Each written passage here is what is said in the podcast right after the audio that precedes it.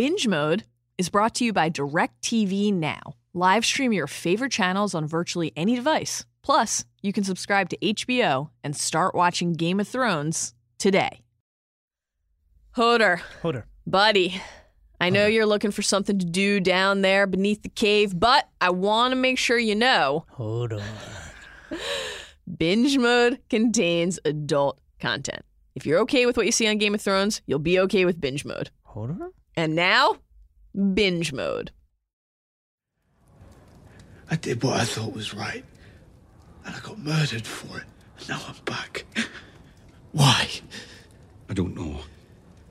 Maybe we'll never know. What does it matter? You go on. You fight for as long as you can.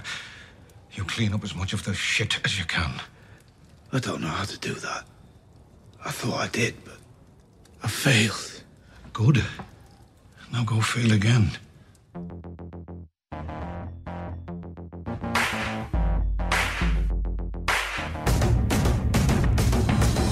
Hello! Yeah! And welcome to Binge Mode. Welcome.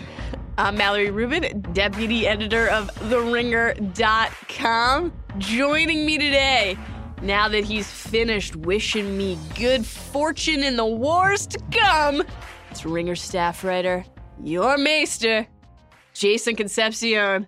And now it begins and never ends. just like binge mode. We are rewatching all 60 episodes of Game of Thrones. We are deep diving one at a time, and we are getting close. Oh my god. Spoiler warning. We've lost our minds. Spoiler warning, part two. We will be going deep on details from the show and the books, this episode and beyond.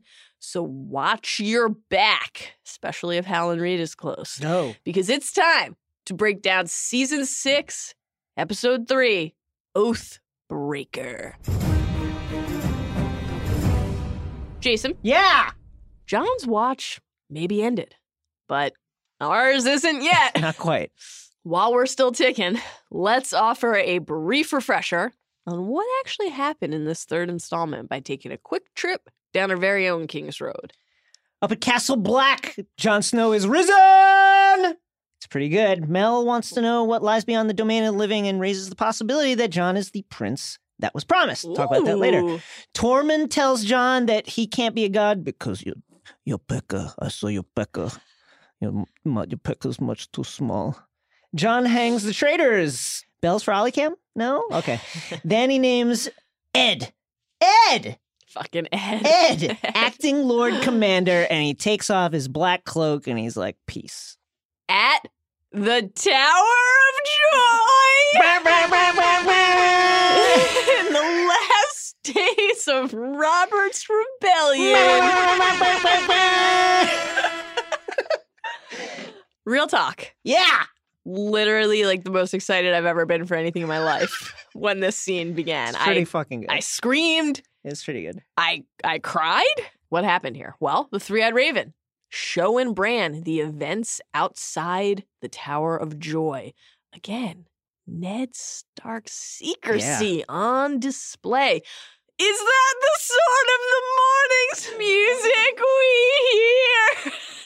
Featuring Hal Reed and Don, the legendary son of House Dayne. Don looked all right. John, Don, Dawn, Dawn I wanted more from cooler. Dawn. I mean, there's a little rising sun on the pommel. I need more than that. Need a little more than that. Yeah. As for what happens inside the Tower of Joy, guys, we will have to wait. But Bran witnesses the battle on the ground, calls for his father.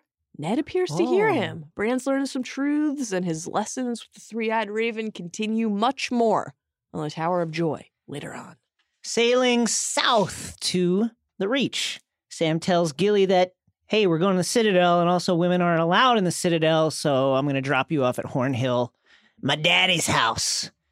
Over in Vaes Dothrak, Dany is having her job interview with the crones of the Dosh Khaleen, and she learns that the, all the Khalasars will soon be gathering at Vaes Dothrak to decide on their next season's rating targets. And in Meereen, Varys discovers that Yunkai, Astapor, and Volantis are funding the Sons of the Harpy. In King's Landing, Qyburn Not even a racer.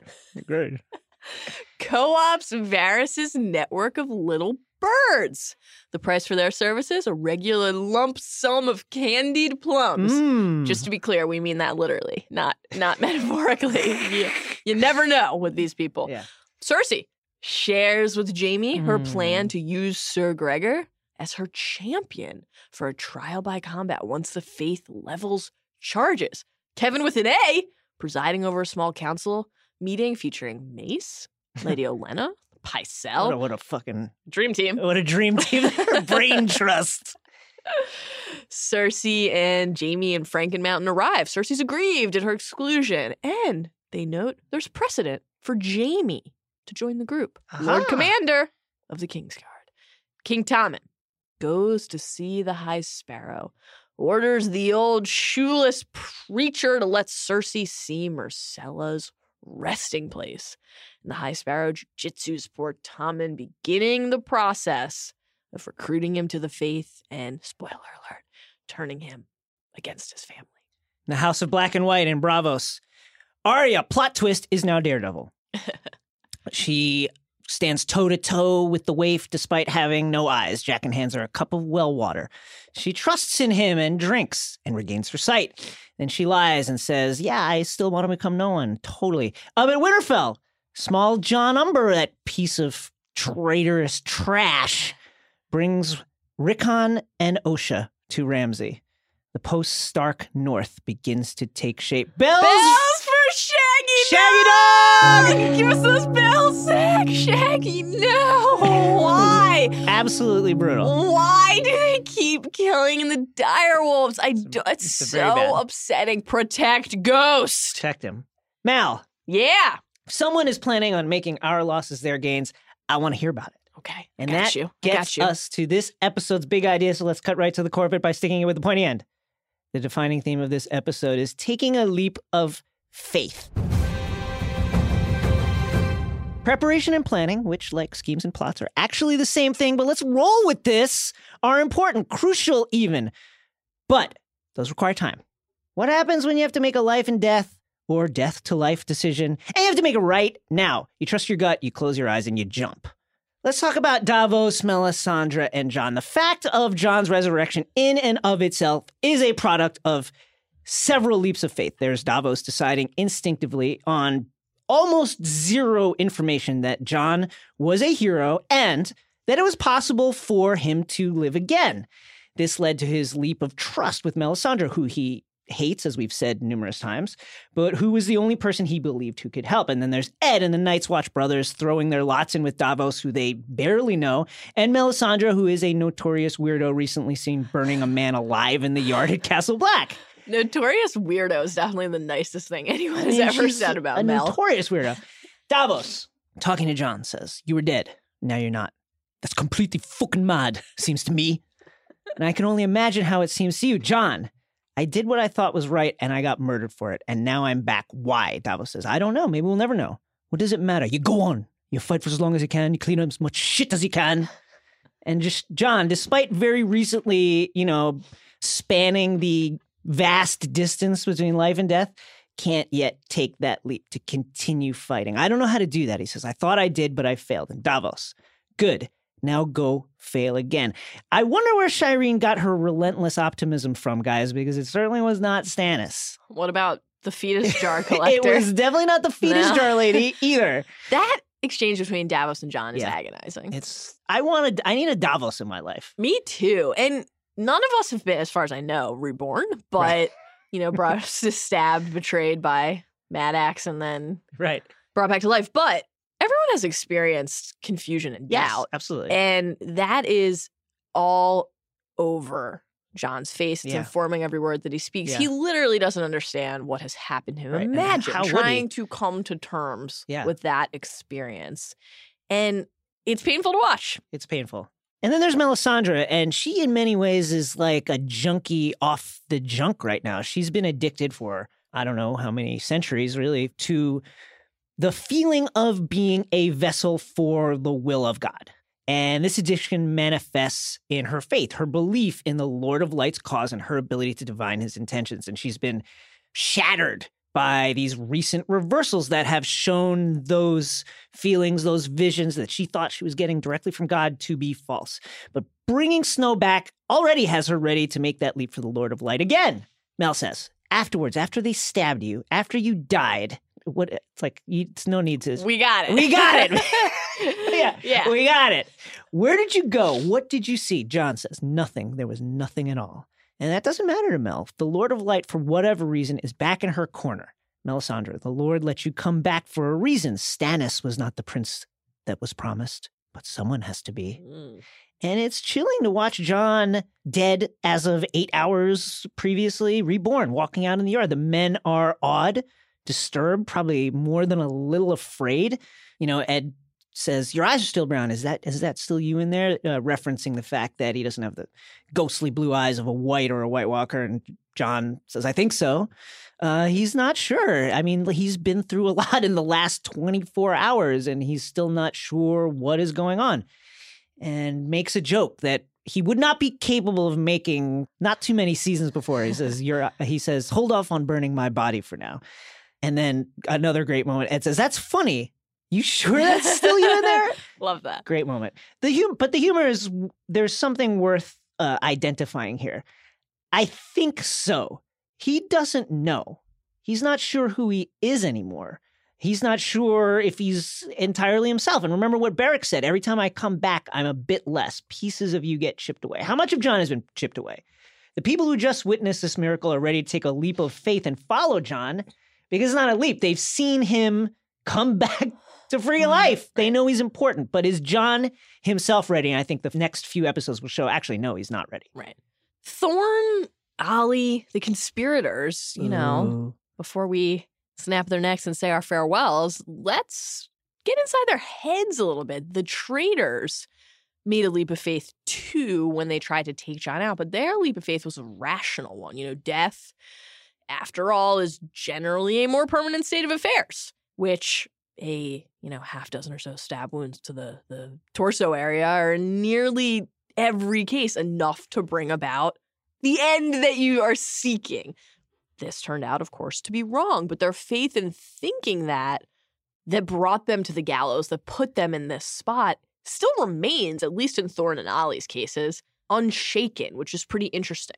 You know, Thorne, in his last moments before death, Jon gives all of them a chance to say something. And Thorne says, I had a choice, Lord Commander betray you or betray the Night's Watch. You brought an army of wildlings into our lands, an army of murderers and raiders. If I had to do it all over, knowing where I'd end up, I pray I'd make the right choice again. And Jon says, I'm sure you would, Sir Alliser.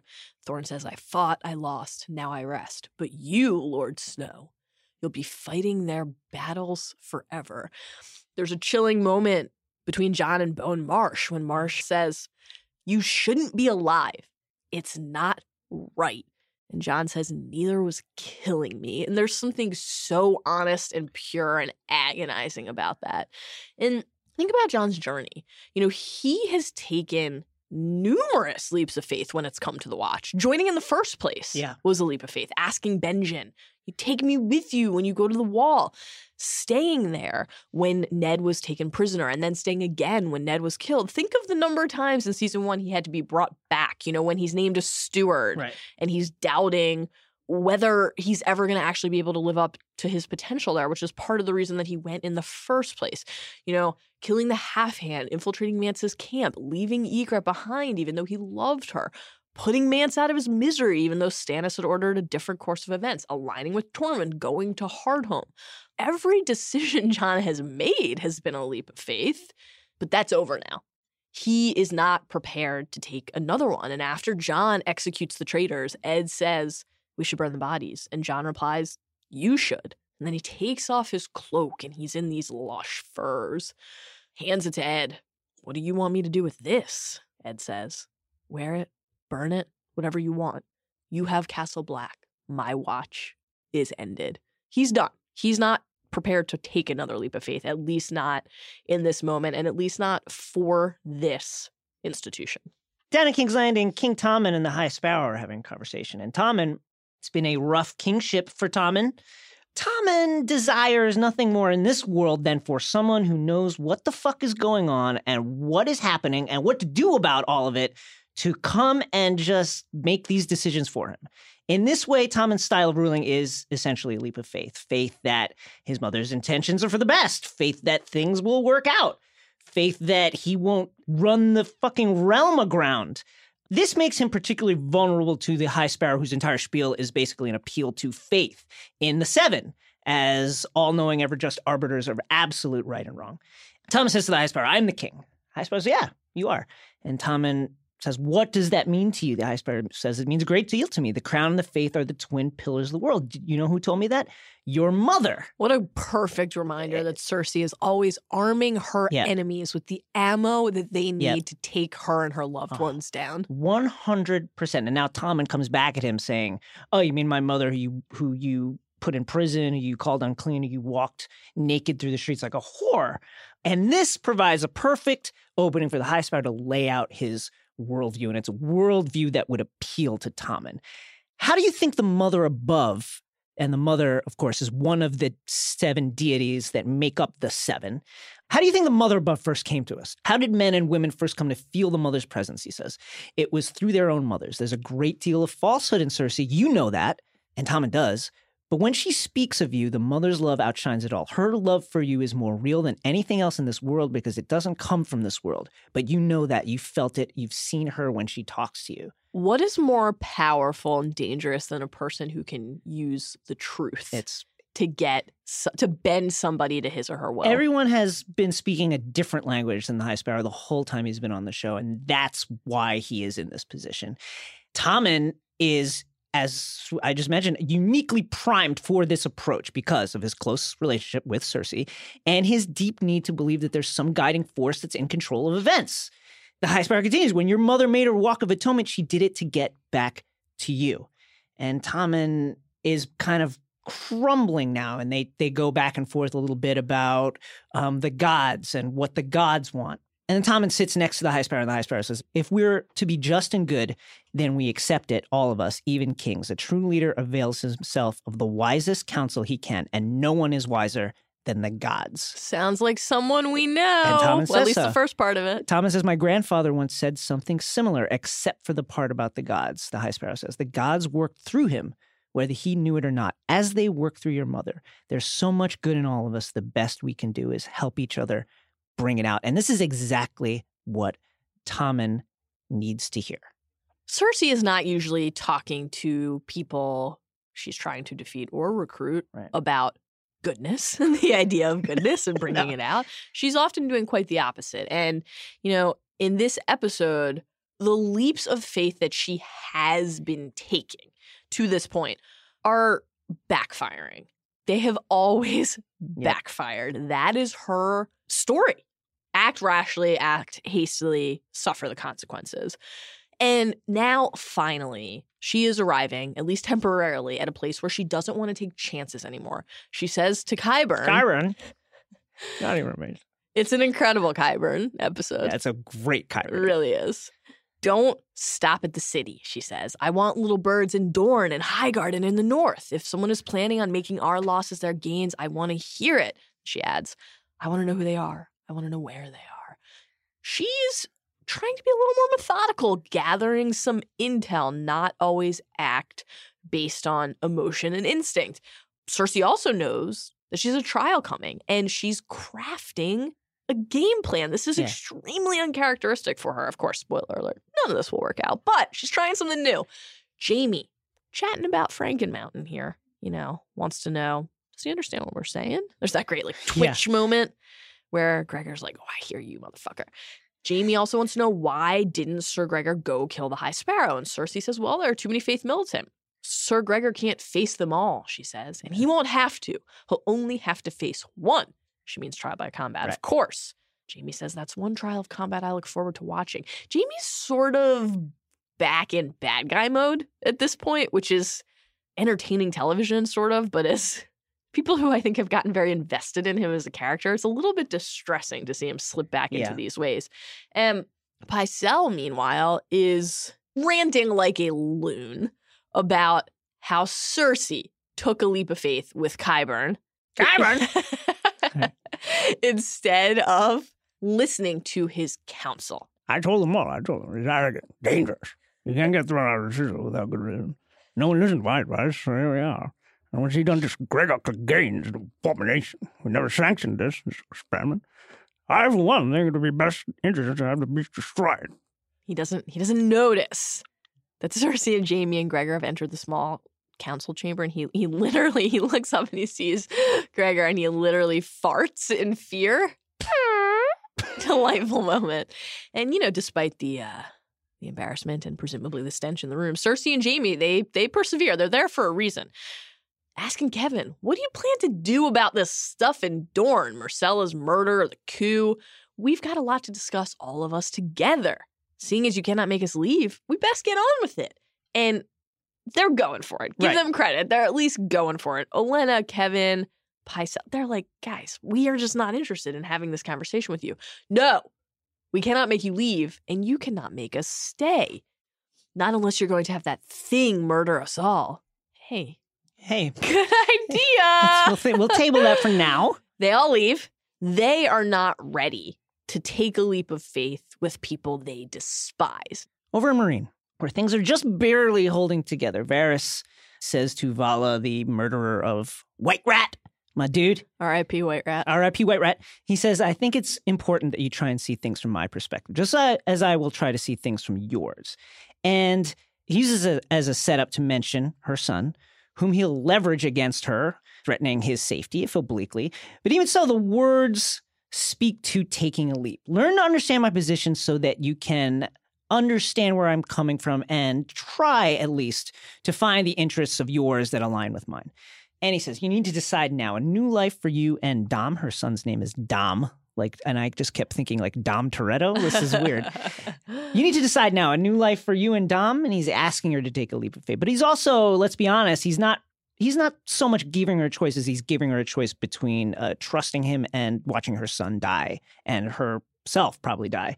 But that works, and Varys goes to report to Tyrion, Grey Worm, and Missandei that aha, I have found out who is funding the Sons of the Harpy. And what like what does funding mean, by the way? They get the masks? Like what is there like massive there's like You helicopters think they're getting those in like bulk at Party City? Hey, no, does that man, that shit's mean, made of gold. Funding the Sons of the Harpy.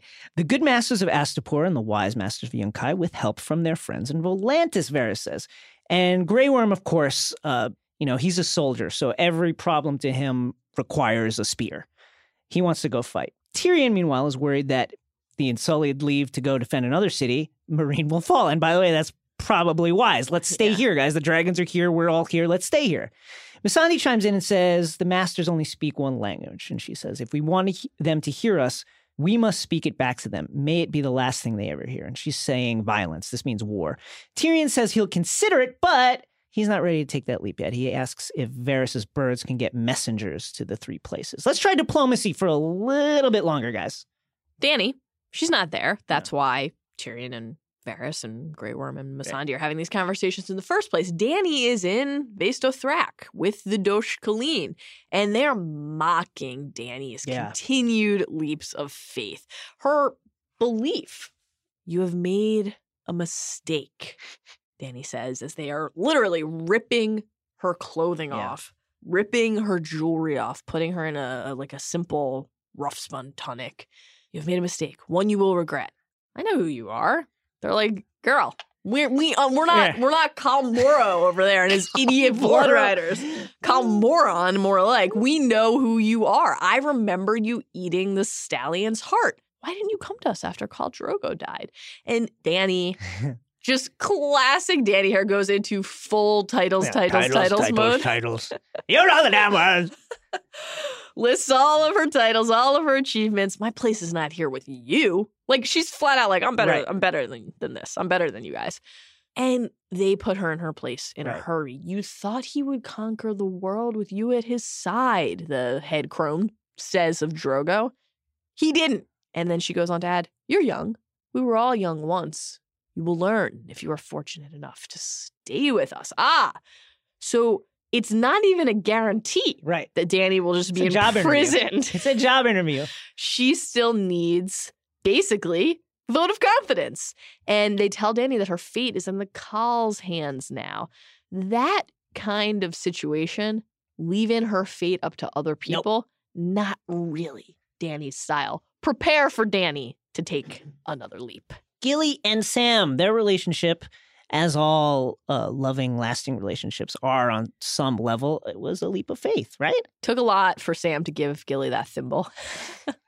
It's it's a family heirloom. Gilly had to believe in Sam's innate goodness and willingness to help her, and of course, she has like probably never met another man in her life. Well, I guess the Night's Watch guys that come by, but how often does that happen? Yeah. She believed him in him when he couldn't even believe in himself, and Sam, despite his secret oath and numerous violent threats to him and Gilly, put her and little Sam at the very center of his life, and now they're taking a leap together on a ship bound for the south and a new life. And Gilly is so optimistic about the whole thing. It won't be long, she says. We'll be in the South soon. I'm excited to see Old Town. Captain says it's the most beautiful city in Westeros. Are you going to vomit again, Sam? And he says, no, no, no. And then almost vomits. And then says, actually, you know what? Uh, problem. The Citadel doesn't admit women.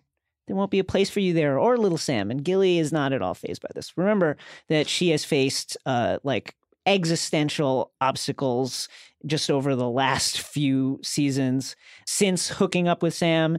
And she has already dealt with the no woman thing up at Castle Black. She said, I stayed at Castle Black. There's no women allowed there. Sam says, Citadel isn't Castle Black. I don't have Jon Snow or Maester Aemon to help me bend the rules. Gilly says, I'll stay in Old Town then. Sam, by yourself? With a baby and no money? So Sam is obviously the more realistic person in this relationship, but he's making a leap too. He's returning home. And he tells her this We're going to my home. We're going to Horn Hill. My father's, well, my father's, but my mother's a kind woman and my sister's lovely. They'll take care of you both. Why is this a leap of faith? Remember, Sam was at the wall because his father threatened to murder him if he didn't renounce Horn Hill and leave. He didn't want uh, the great Valyrian sword of the Tarleys to fall to this cowardly, pudgy son of his. And this is the place to where Sam is taking his beloved back to. Uh, and Gilly says, Wherever you go, I go too. Hey guys, just a quick break to tell you about our sponsor. Binge Mode is brought to you by DirecTV Now. Live stream your favorite channels on virtually any device. Plus, you can subscribe to HBO and start watching Game of Thrones today. And now, back to Binge Mode. Arya. Yeah. Haven't gotten much out of Arya this season, but here she is, finally, taking a leap. The faceless men training for Arya thus far has mostly consisted of uh, essentially janitorial work, you know, getting the shit kicked out of her by the waif, going blind. Not a lot of fun. Very, very little killing. Still, she goes through with it. And the bother of pretending that she truly wants to be no one because she has faith that the outcome will be worth it. And the training has been a little rote and painful, but this exchange, there's a golden exchange here. Tell me about the hound. Also dead. Arya Stark left him to die. He was on her list. Slap. Anything with the hound here is so great. Yeah. He was not on her list anymore. She had taken him off it. Why? Didn't she want him dead any longer? She did and she did not. She sounds confused. Yes, she was. Who else was on Arya Stark's funny little list? Cersei Lannister, Gregor Clegane, Walder Frey. That's a short list. That can't be everyone you want to kill. Are you sure you're not forgetting anyone? And this is just a great moment because Arya is taking a leap of faith in this exchange with the waif by basically not revealing that the waif is on her list, that the Right. waif is someone she wants to kill. She's taken a little mini leap there by basically trusting in herself that she's gotten good enough at the game Right. of faces to get that lie Right. through. And, you know, then Jaqen comes in and he hands Arya the cup of well water. And in her time at the House of Black and White, she has seen and heard many people drink from from this this water basin and has seen and heard those people die. And Arya herself helped a sick girl drink this water and give her life. So what now? What does she do in this situation? Well, Jaqen says, if a girl tells me her name, I will give her eyes back. Arya says the girl has no name. Jaqen gives her this cup. Come. If a girl is truly no one, she has nothing to fear. Arya has to choose in that moment. Do you run? Do you give up on all of this, on all this training and this path to assassin level skills, the ability to seek the vengeance that you so desperately desire? Or do you take a leap of faith that could literally get you killed? That's what the stakes are in this moment. And it's not like she doesn't have reason to trust what these people can do to her. They just took away her eyesight. She's seen the carnage all around her, but she drinks and her sight returns. Over at the Tower of Joy. Yes!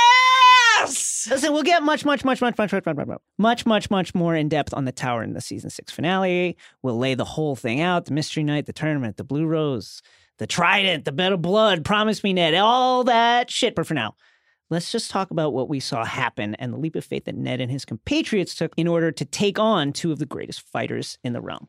Six versus two.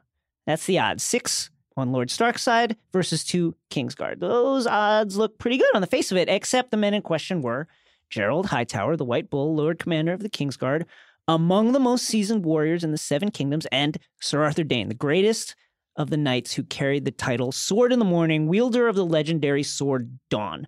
Hightower's skills, and here it's worth mentioning, I think that Hightower in the show is an amalgam of Oswell Whent and Gerald Hightower from the books, because Gerald Hightower in the books was a pretty old dude, but still very robust, could still get it done. Hightower's skills were compared to those of peak Jaime Lannister. In fact, it was Hightower himself that pinned the white cloak to Sir Jaime's shoulders. His strength, as evidenced by the nickname White Bull, was unmatched. And Dayne, simply put, he's probably the greatest single warrior the Seven Kingdoms has ever produced. He's up there, eh, top three. Incredible. Like he's it's he's so fucking cool to get to see him on the is. show. Absolutely. And Like- watch him fight. everybody who can fight in this story that knew, saw, or lived contemporaneously with Arthur Dayne, they all say that guy was the best I ever saw. And he carries Dawn, um, the legendary sword of House Dayne, forged thousands of years ago from a meteorite, light, sharp, and hardy. Its properties are similar to that of Valyrian steel. So, six lords and knights against two living fucking legends. And it says something about like what a leap of logic and reality and everything that this was. What a foolish test of faith in their own martial abilities that this fight was that no one in the story, none of the characters in the story that know about this fight really gets how Ned won. Right. They're all like, how the fuck did this? We, no one knows how he won. All Ned says in the books, and he says, uh, mentions in the show, other characters mention this obliquely, is that uh, Ned says that Howland Reed saved his life. He never goes into detail, and no one really understands how it went down. Similarly, the fact that Ned never told anyone how it happened that Howland Reed stabbed Sir Arthur in the back, saving Ned's life, also speaks to what a leap this was. This was a foolish fight. And here again, we see Ned's secrecy. It, like, he's more than willing to, to depict himself as the guy who beat Arthur Dayne rather than admit that shamefully Howland Reed stabbed Arthur Dayne in the back Right. after he beat all of us. And Bran really struggles with Yes. seeing that and learning that and coming to understand not only just the facts of what happened there, but of course that his father wasn't honest with Right. him, wasn't honest with the children. And Just learning this now, are you? we we just have to talk for a minute or 20 about how it's, language fails me like how really good. chilling how truly like transporting it was to finally finally see this and it wasn't even it's it was not even the whole thing we don't even get Yeah. the whole thing until the 10th episode but just to get a taste the action the way this set design Yeah. you know where they are where they've chosen to stage this and film this the dialogue the dance of the sword play it is mesmerizing and right away bran is he's the avatar for the audience right he is as shocked as anyone that's my father yeah. The three-eyed raven helpful here that man beside him is howland reed meera's father bran sees sir arthur says sir arthur dayne sword of the morning father said he was the best swordsman he ever saw and right away you're like wait a minute how did this happen again Right. how does ned get out of this and just watching Gerald Hightower polishing his sword, the confidence Yeah. with which Dayne and Hightower stride toward this group that outnumbers them. There's not a moment's hesitation. No. And the greeting from the instant that anyone opens a mouth here to speak, it is just magnetic. Dayne says, Lord Stark. Ned says, I looked for you on the trident. This is when I thought it was my heart was going to Yeah. explode out of my rib cage. Yeah. Truly, I, I was shaking at that point. I could barely breathe because this is what it's all about, Yeah, guys. and again, we're going to go much more into depth in six ten. Please check back then about Jon's parentage and everything that this vision tells us about. That confirms, but very quickly, the fact that members of the Targaryen Kingsguard are at the tower guarding Lyanna Right. is one of the most crucial pieces Crucial. of information Absolutely crucial. charging the theories about What might be in there with Lyanna? We weren't there, they answer. Your friend the usurper would lie beneath the ground if we had been. Not an idle boast, right? Probably true. Right. Those guys are fucking Those guys could get it done. The Mad King is dead, Ned says. Rhaegar lies beneath the ground. Why weren't you there to protect your prince? Great fucking question, Yep. guys. Our prince wanted us here. Subtext, because whatever is in the tower is literally more Right. important than Rhaegar's own life or than Aerys' own life, at least in Rhaegar's mind. Ned looks up at the tower. Where's my sister? Okay, in case we needed any more dot connecting here, Right. they just did it for us. Dayne won't budge. This line, no matter how many times I read it, hear it, think about it, I will literally shiver. I wish you good fortune in the wars to come. That is his response. Where's my sister? Is such a pointed question, cuts so deeply to the heart mm. of the matter that it's fighting time right after that. I wish you good fortune in the wars to come. And now it begins. He pulls his blades. No, Ned says. Now it ends. Now, we have done our share of Ned Stark shit talking here on binge mode. yes. That's awesome. It is like no, now it ends when you're facing down the most Right. fabled warrior. How much of that is like I'm like an ignorant kid who's been uh, fostering in the veil and I don't know shit, and how much of that is yeah, I think I can take this guy. I I'm not sure it's either. I think it's just Resolve. resolve. Yeah. And it's just there's you know, this is the one thing that Ned and Cersei have in Right. common. I'm of here for my family. the madness of mercy. That's right. That's what led to Ned's downfall in season one, recognizing Cersei's love for Yeah. her children and trying to respect that and honor that. Ned loves his family. And it led that led to a lot of bad things for a lot of bad people. But in this moment, it steals him. And the fighting ensues. A lot of people die. Howland takes an early wound. He's uh, Yeah. seemingly out of the mix. And then when it's down to Ned and Dayne, Bran says, This is a classic. He's better than my father. yeah, well, yeah, dude. Like, what? it's the sword of the morning, bro. the three eyed raven says far better. Which is like, all right, we got it. yeah, Now you're just being a dick. But father beat him, Bran says. Did he? yeah. The three eyed raven asks. And this is a cool moment because he's teaching Bran Right. that not everything is how it appears. Also, again, can't really say this enough. Right. Ned was a liar. Ned was a liar and a very, very, very, very secretly shady guy. I know he did, Bran responds. I've heard the story a thousand times. Dayne disarms Ned. And it's looking bleak. And then Howland stabs Dayne through the throat from behind. Bran, horrified by this because this is not an honorable thing to do. He stabbed him in the back, he says. And then Ned finishes it. We hear a scream in the tower. Bran, what's in the tower? Again, acting as the audience avatar. And the three eyed raven says, That's enough for today. We visit again another time. That's as much a promise to the, the viewers as to Bran at that point. I want to see where he's going, Bran says. So do we. Time to go. Ned starts to run up the stairs of the tower, and Bran calls out, Father. Ned stops and looks back. This, This is is like just amazing. Bran is so powerful. The three eyed raven pulls him out. Why did you do that? Take me back there. I want to go back. No, he heard me. Maybe, maybe he heard the wind. Well, remember, guys, when way back, Osha talking to Bran about the gods, the old gods, they're in, the, front of the weirwood tree. Bran says, just the wind. Who do you think sends the wind? Uh, this language, the words they're using, this is intentional. The show is drawing these bridges for us, these connections to the way people have spoken about the weirwoods, the gods before. Three Eyed Raven says, the past is already written. The ink is dry. Yeah. Is, Is it, it? though? Is it? There are a couple possibilities here. Yeah. Either Bran is so powerful Right. that now this would obviously be a much more massive scale. The implications here are bigger, but much like, you know, the way the Jojen and Meera and Osha reacted to seeing Bran warg Yeah, into Hodor. whoa. Whoa, nobody can do that anywhere. Maybe Bran is so powerful that he can tap into the Treeternet in a way that no one else has been able to before and actually impact what he's seeing there. Or maybe that's always been the case. Right. And maybe all of this has happened before and all of this will happen again. You know, uh, that's that's for you, Battlestar heads.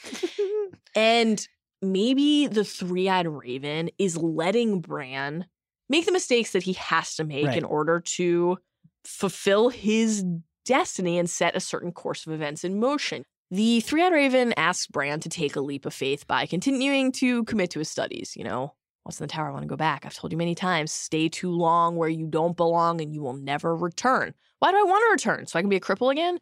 So I can talk to an old man in a tree? You think I wanted to sit here for a thousand years Yeah. watching the world from a distance as the roots grew through me? So why did you? I was waiting for you.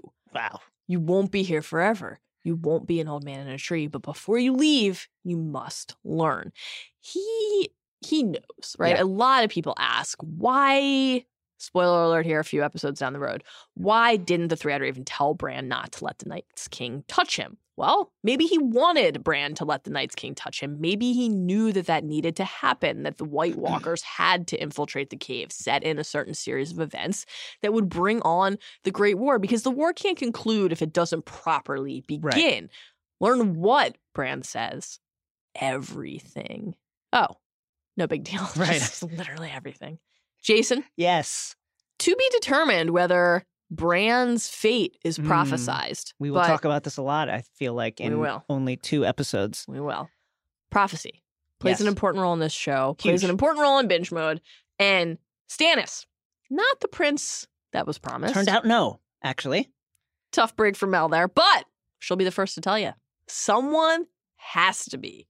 Just ask her. Or better yet, assemble the conclave. Yes. Head to the Citadel, teach us everything we need to know about the prince that was promised, and in light of the Tower of Joy vision and the renewed interest in Jon's parentage, tell us about Rhaegar's belief in prophecy.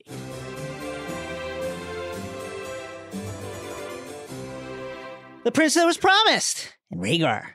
Okay, so the prince that was promised is a mythic figure, possibly legendary, messianic in nature, whose tale is known throughout the known world. He's a hero who, if the prophecy or prophecies are correct, will deliver the world from an unspecified darkness and evil. I say prophecies because the broad outlines of the story of the prince that was promised, chosen hero, born to save the world from evil, are very similar to several other prophecies that exist within the world. There's the legend of Azor Ahai, a favorite of Lady Melisandre and followers of R'hllor, which tells of a great hero bearing the magic sword, Lightbringer. This was who Stannis styled himself as at Melisandre's advice, who is born again amidst salt and smoke. Remember the ham comment from Renly. And along the way, Azor forges his sword over like a hundred days or something like that. He slays a lion in an attempt to temper the steel, and before finally figuring out how to temper it by driving it into the heart of his wife, Nissa Nissa, Nissa. Nissa. Nissa.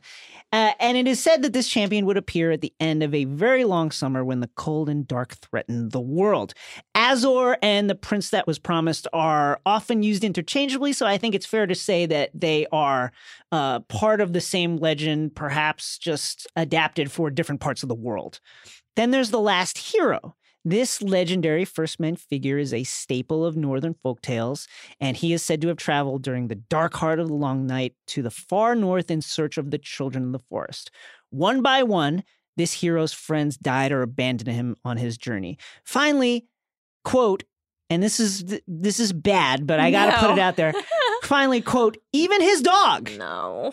Passes away. No. But he Jason. did. But he, I'm Protect I protect him. I'm just putting that out there. Oh God. He finally does manage to uh, contact the children, gaining their assistance, and the White Walkers obviously were beaten back. So many pieces of these prophecies seem applicable to our recently dead but now alive boy, Johnny Snow. Indeed. What's interesting about the prince that was promised, though, beyond the question of who, if anyone, this person might be, is that spoiler. Jon's dad, spoiler, Rhaegar Targaryen, spoiler, was obsessed with this prophecy, even believing for a time that he, in fact, might be the prince in question. He So was there- all like, I guess I got to go become a warrior I- now. yeah, huh? I guess I gotta learn how to fight because I'm just interested in like art and music and stuff. But now I gotta fight because that's what the prince that was promised did. So there are two crucial elements to the prince that was promised legend. One, the hero's coming is heralded by, quote, a bleeding star. This Rhaegar believed refers to a comet. Now, we saw a comet, a great red gouge streaking across the sky in season two. Book two, similarly, is dominated by a comet that streaks across the world and the different interpretations that people have of this event. Rhaegar, in fact, saw one himself above King's Landing when his son Aegon was born. This signified Rhaegar believed that his son Aegon would actually be the prince. Now, in the book version of The House of the Undying, she sees her big brother Rhaegar in a vision. And remember the House of the Undying, Pyat Pree, who stole her dragons in Qarth. Aegon, this vision of Rhaegar, says to a woman who's clearly Elia Martell, What better name for a king? He says. And she says, Will you make a song for him? He has a song. He is the prince that was promised, and his is the song of ice and fire. Chills. Chills. Then Rhaegar seems to see Dany looking at him across time, and he says, There must be one more. The dragon has three heads. What this means, who the three heads are, has been up for much, much, much, much, much vigorous debate in the Song of Ice and Fire community for many, many years. Who these heads are, we don't know at this particular time. Rhaegar, soon after his son Aegon was born, was killed on the Trident by Robert Baratheon with his hammer. Gods. Not Aegon died at the hands of the mountain. Maybe. We don't know. Maybe he did. Maybe he didn't. Young Uh, Griff, young I Griff, where you at? Aegon, yeah, he maybe he's dead. Then uh, this was during the Crimson Horror of the sack of King's Landing, and he died along with his sister and mother Elia. Now, clearly, Aegon was not the princess that was promised. Clearly, Rhaegar was not either. But it would be an extremely George R. R. Martin twist for Rhaegar to be both right and wrong about this prophecy. That's how so many of these prophecies work. People interpret them and they almost get them right, and that leads them to a decision that is tragically wrong. So, what if Rhaegar was both right and wrong? That his son is the hero of destiny, but it's just not the son he thinks. The other detail is uh, that the hero would be reborn amidst salt and smoke. And just like the three heads of the dragon, much thought and theorizing both in the real world, Warren's Reddit, on the forums, on Twitter, everywhere, and in the fictional reality of our story, has gone into figuring out what the salt and smoke refers to. Renly, of course, quipped that sounded like the process of making hams. Now, Is he a ham? is he a ham? Maester Aemon put a lot of thought into this as well in the books. He knew Rhaegar, and he wondered if he was the prince who was promised as well. Perhaps he thought the smoke was referred to the fire at Summerhall, this unspecified tragedy which killed his brother Aegon and, and many others, and destroyed the famous Targaryen vacation castle. And perhaps the salt was the, the briny tears shed by those who lost loved ones in this tragedy. Later, though, much, much later, Aemon came to think that the stumbling block to deciphering this prophecy was one of translation. And this, again, if it is in fact true, is a very George R. R. R. Martin trope. Think of the Valonqar uh, translation. As Aemon saw it, the prince could be either male or female because the gender of dragons are fluid. And of course, Dany emerged from Smoke, Drogo's funeral pyre, christened by salty tears of Mirri Maz Duur as she cried in her death throes. And she emerged from that with three dragons clinging to her breast. So, what does this mean? Who's the prince who was promised? We don't know. But I love this prophecy. I love it. It's such a great part of this story. One of my like two or three favorite things to talk about Yeah. in the entire story. A couple follow ups. That was that was masterful, Thank you. even by your unimpeachable standards. Gosh, thank you. The point you made about Rhaegar maybe being right and wrong, Right. that maybe his son is the hero of destiny, but just not the son he thinks. Well, or maybe he did think that it was Right. Jon, and that's why. At the very end, perhaps he did. Hedge your bets. That's right. protect the other one. Why on earth are Gerald Hightower and Arthur Dane Two of the most capable men in the realm. certainly people who would have helped you'd Rhaegar them, on the you'd want them next to you, certainly. You absolutely would, or you'd want them in King's Landing guarding Yeah. your father. They're guarding a teenage girl in a tower. Why? Perhaps because she's carrying not only your child, but a child that you believe is the son of prophecy. Right. I have one more point that I want to make, but first I want to ask you who you think the prophecy is about. Man, Are you Team Jon? Are you Team Dany? Are you Team I- no one? I'm so torn. Yeah. Because I just feel like the way that George writes prophecies and the way prophecies always work in this story is it's never quite what you think. It's never cut and dried. I th- I feel like it's Jon, but where does the salt and smoke come in? I it's, it's tough. I feel like it has to be Jon because simply we're talking about the Song of Ice and Fire, right? Ice, the Starks from the snowy north, fire, the Targaryens, the mingling of their bloodlines. Jon Snow, the Song of Ice and Fire. I feel like it's got to be him, but I'm not. It's not. I'm nowhere near certain. I'm not 100, percent but I feel like it's him. Tyrion has that great quote in the books. He's saying to Jorah, prophecy is like a half trained mule. It Right. looks as though it might be useful, but the moment you trust in it, it kicks you in the head. So great. Supporting the point that you've been making here. For a long, long time, reading the books, watching the show, I was Team Dany Mhm. here for a really long time. Just It seemed that the letter, the letter, Makes a lot of sense. word for word, the interpretation just fits her Yes. better than anyone else. It's also much like Valonqar and the translation issue, Exactly. A very Georgian idea that So you could Georgian. flip the Right. gender Right. of the gendered nature of the term prince on its head like that.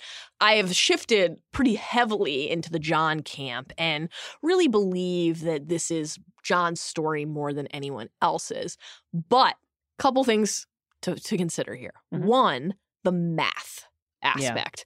Another George idea is to sort of give you part of it, but not all of it, right? Certain things being true, but not all of it being true, as you were saying Right. earlier. And what if it isn't just a prince or a Right. princess? What if it's more than one person? Jon himself can be the Song of Ice and Fire, but Dany and Jon can be the Song of Ice and Fire together. And if it's two of them, hey, could it be three? Is that potentially where the dragon has three heads comes into play? Maybe it's Jon, Dany, and TBD who fits that best. Some people have made a case that it could be Tyrion. Certainly, the case that you made in the last episode of Yeah. Binge Mode about his parentage would support that kind of connection. The math of Song of Ice and Fire would argue for two. The math of the dragon has three heads would argue for three. I'm not sure we're looking at one, but last point I'll make here. Your comment about Rhaegar really thinking this was him Right. is so interesting to me It's because he died in spectacular fashion and Right. not in a way that just cost him his life. His entire family was Right. in ruins. In a way, because of the arrogance that was fueling his life. Either I'm the son of prophecy Right, or, or my, my- son is. Right. Okay, dude. Yeah. And George, who are the who are the rulers who succeed in George's story? The the reluctant ones, Right. The rulers who don't want the power. This is why people like Cersei Yeah. are going to fail. Why there's no way she makes it out of this story alive. This is why Jon continues to earn respect and continues to thrive. And this is where I really worry about Dany Yeah. because Same thing. Dany is touting Yeah. titles, titles, titles. like, right. right? My dreams are different. My dreams Right. come true. She really believes her own hype in a way that Jon never has Right. and never will. And that makes him better suited to carry the mantle than Dany could ever be in George's world. Plenty more on that in ensuing episodes of Binge Mode. In a special five part episode of Binge Mode. All right, Maester, yeah. hold off on burning my body for now. Okay. We still have to head to the uh. Sept to bathe in the light of the seven by sharing seven of our favorite insights and observations from this episode. And just to clarify, we mean other than the 50 we've already talked about and said that we love. You go first. Uh, your body might need burning actually right now. Number one. Where did Greatjon Umber go? Where did this guy go? He was Great not at the Red. Wedding. Yep. And then his son says, Smalljon, who's pretty big on his own, says, uh, I would have killed him had he not something to the effect of died on his own, leading us to believe that Greatjon Umber just died. TLDR translation, uh, they couldn't get this actor again for whatever reason. Basically, on the show, just kind of subbed him in for Right. Karstark Yeah. in terms of like senior leaders kind of challenging Robb. Right. And that was it. That's it. Weird. Number two. So why didn't they send Dany Great to. Dothrak in season question. one? Like they're all like, "Yeah, you should have come here after Drogo died," and it's like, "Well, hey, uh, Yeah, no one you- mentioned it. You know, no one brought it up. No one made me go. No one asked me to go. No one told me to go. Is it just as simple as the fact that when Dany engaged with blood magic, when she Yeah. empowered the Magi, Everyone fled and they didn't want anything to do with her. Yeah, I really think that's it. Certainly didn't want her in their sacred city. Yeah. I think it's really that simple. And also, uh, remember, Jorah has spent a lot of time with the Dothraki. He can speak their language. He knew what a dangerous and fraught situation it is because, you know, as we've said before, the Dothraki don't have a lot of rules, but one of the rules they have is they don't fuck with witches and blood magic. And Dany was like, hey, let's sick this blood witch on, on Khal Drogo. And so it was a very dangerous time for her. Number three, Tyrion, when Varys finally returns. Oh, you took your time. Incredible delivery, as always, on that line. And it really shows how painful uh, the last few minutes have been. What should we do to pass the time? This is when they're having their famous uh, drinking uh, scene. What should we do to pass the time? What should we talk about? You speak ni- 19 languages, says Missandei. You must occasionally use them to talk about things. And then he says again, a wise man once said that the true history of the world is the history of great conversations in elegant rooms, which sounds like uh, the fucking header of Cigar Magazine or some shit, some bullshit. And Missandei says, "Who said this? Me, just now." And then you know, Grey Worm was like, "We do not drink until you do." Brutal. It's a it's a highly entertaining scene, but Yes. also it's like, guys, What are we doing? let's get to the good stuff here. Number four. Things have gotten very, very bad, very bleak for House Tyrell. But let us never forget that Lady Olenna earned the name Queen of Thorns for a reason. When Cersei asks why Olenna is in the small council chamber, Olenna replies by saying, Margaery is queen. You are not the queen because you are not married to the king. I do appreciate that these things can get a bit confusing in your family. Boom. Amazing. What a woman. Number five. So Mace is just like back in King's Landing, totally with absolute zero shits to give about the fact that Meryn Trant was like brutally murdered in a fucking brothel with his eyes torn out. So crazy to me. He's just calmly sitting at the table. Uh, they, he was a member of the Kingsguard, Mace, and Well- you have nothing to say about this? my, my very own Uh, Kingsguard. In Pranky Town. Where's Marin? Oh, I don't know. Number six. We discussed Arya and the Waif and their their game earlier, and the Hound, and here's another little snippet of that conversation. She had one sister and four brothers. Yeah. Arya says. Slap. And there's this moment of bliss and euphoria as you're watching that where your brain just It's like, explodes. you go, Yeah. Is that because Jon is a half brother or because he's not a brother at all?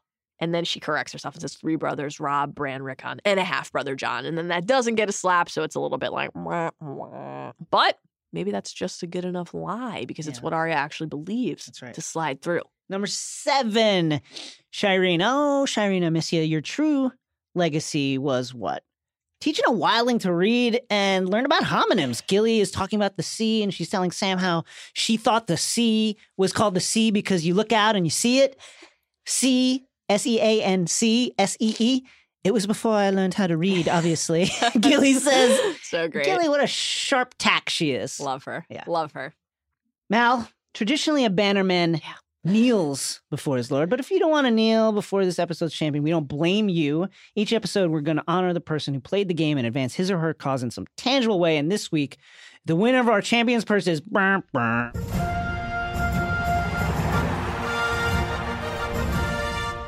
Ramsay Bolton. Boo! Why? Why? Why? Because he's really gone quite a ways to solidifying his hold or his version of a hold on the North. Sure, it only involves the four strongest houses, but you know, it's working for now. Smalljon Umber shows up and Ramsay's uh, welcoming the Umber's a famously loyal house, he says, and his new bestie, Karstark, obviously strangely on edge, famously loyal to the Starks. Ah, but Smalljon's ready for this. And you, Lord Karstark, your people share blood with the Starks, don't they? But here we are. Times change. This is a generational uh, revolution in a sense. Ramsay notes that when Roose became Warden of the North, the Umbers refused to pledge their banners. Your father was a cunt. Smalljon Umber says, My beloved father, the warden. Your father was a cunt, and that's why you killed him. I might have done the same to my father if he hadn't died on his own. So I guess he just, that's a weird one, by the way. I will never get over the great John dying off screen. It's like X Men 3 when Cyclops dies off screen. It's- terrible. Ramsay asks Umber why he's here, and he says, Jon let the wildlings to the wall. The Umbers, by the way, are the furthest uh, of the furthest north of the northern houses, and so they're always having to fight the wildlings first. I like fighting wildlings, been doing it all my life, but there are too many of them to do it alone. And Ramsay's like, hey, you need help? Guess what? Umber says they need to help each other. The wildlings will march south soon. And Karstark is talking about a horde of wildlings, and do you think you can't fight them? And Umber says, if they have Jon Snow leading them, maybe, maybe they could take Winterfell. He knows this place better than we ever will. Yes, that's absolutely true. And Ramsay is like, okay, guys, let's pledge your banner, swear loyalty, and we will fight together to destroy the bastard and all his wildling friends. And here, Umber is like as badass as a piece of shit human being can be, where he's just basically, I'm not to honor tradition. I'm not going to kneel. I'm not going to do any of this shit. Guess what I got for you? The heir to Winterfell, Rickon Stark, his wildling friend Osha, who's been leading him around, and uh, let's just prove it. Shaggy Dog's head. Shaggy deserves so much better. Shaggy that. deserved That's heartbreaking. a lot, lot, lot better. Rickon deserved a lot better too. Did he? Yeah, you know, I think I think Rickon was like the Stark's Mad King. That's for another day. Anyway, so yeah, Ramsay, he's uh, taken several steps to solidifying the North. The opposition to him is in no way organized, and he can prove that he has stamped out the line of the Starks now. Can't applaud him, but you know, he did win the episode. All right, guys. A wise man once said that the true history of the world is the history of great conversations and elegant podcast Who said this? Who said this? Me, me just Okay. now. All right. We hope that you had as much fun as we did today and that you will join us again next time when we will be discussing season six, episode four, Book of the Stranger. Till then, remember, I'm not a god. I know that. I saw your pecker. what kind of god would have a pecker that small? The god of cold.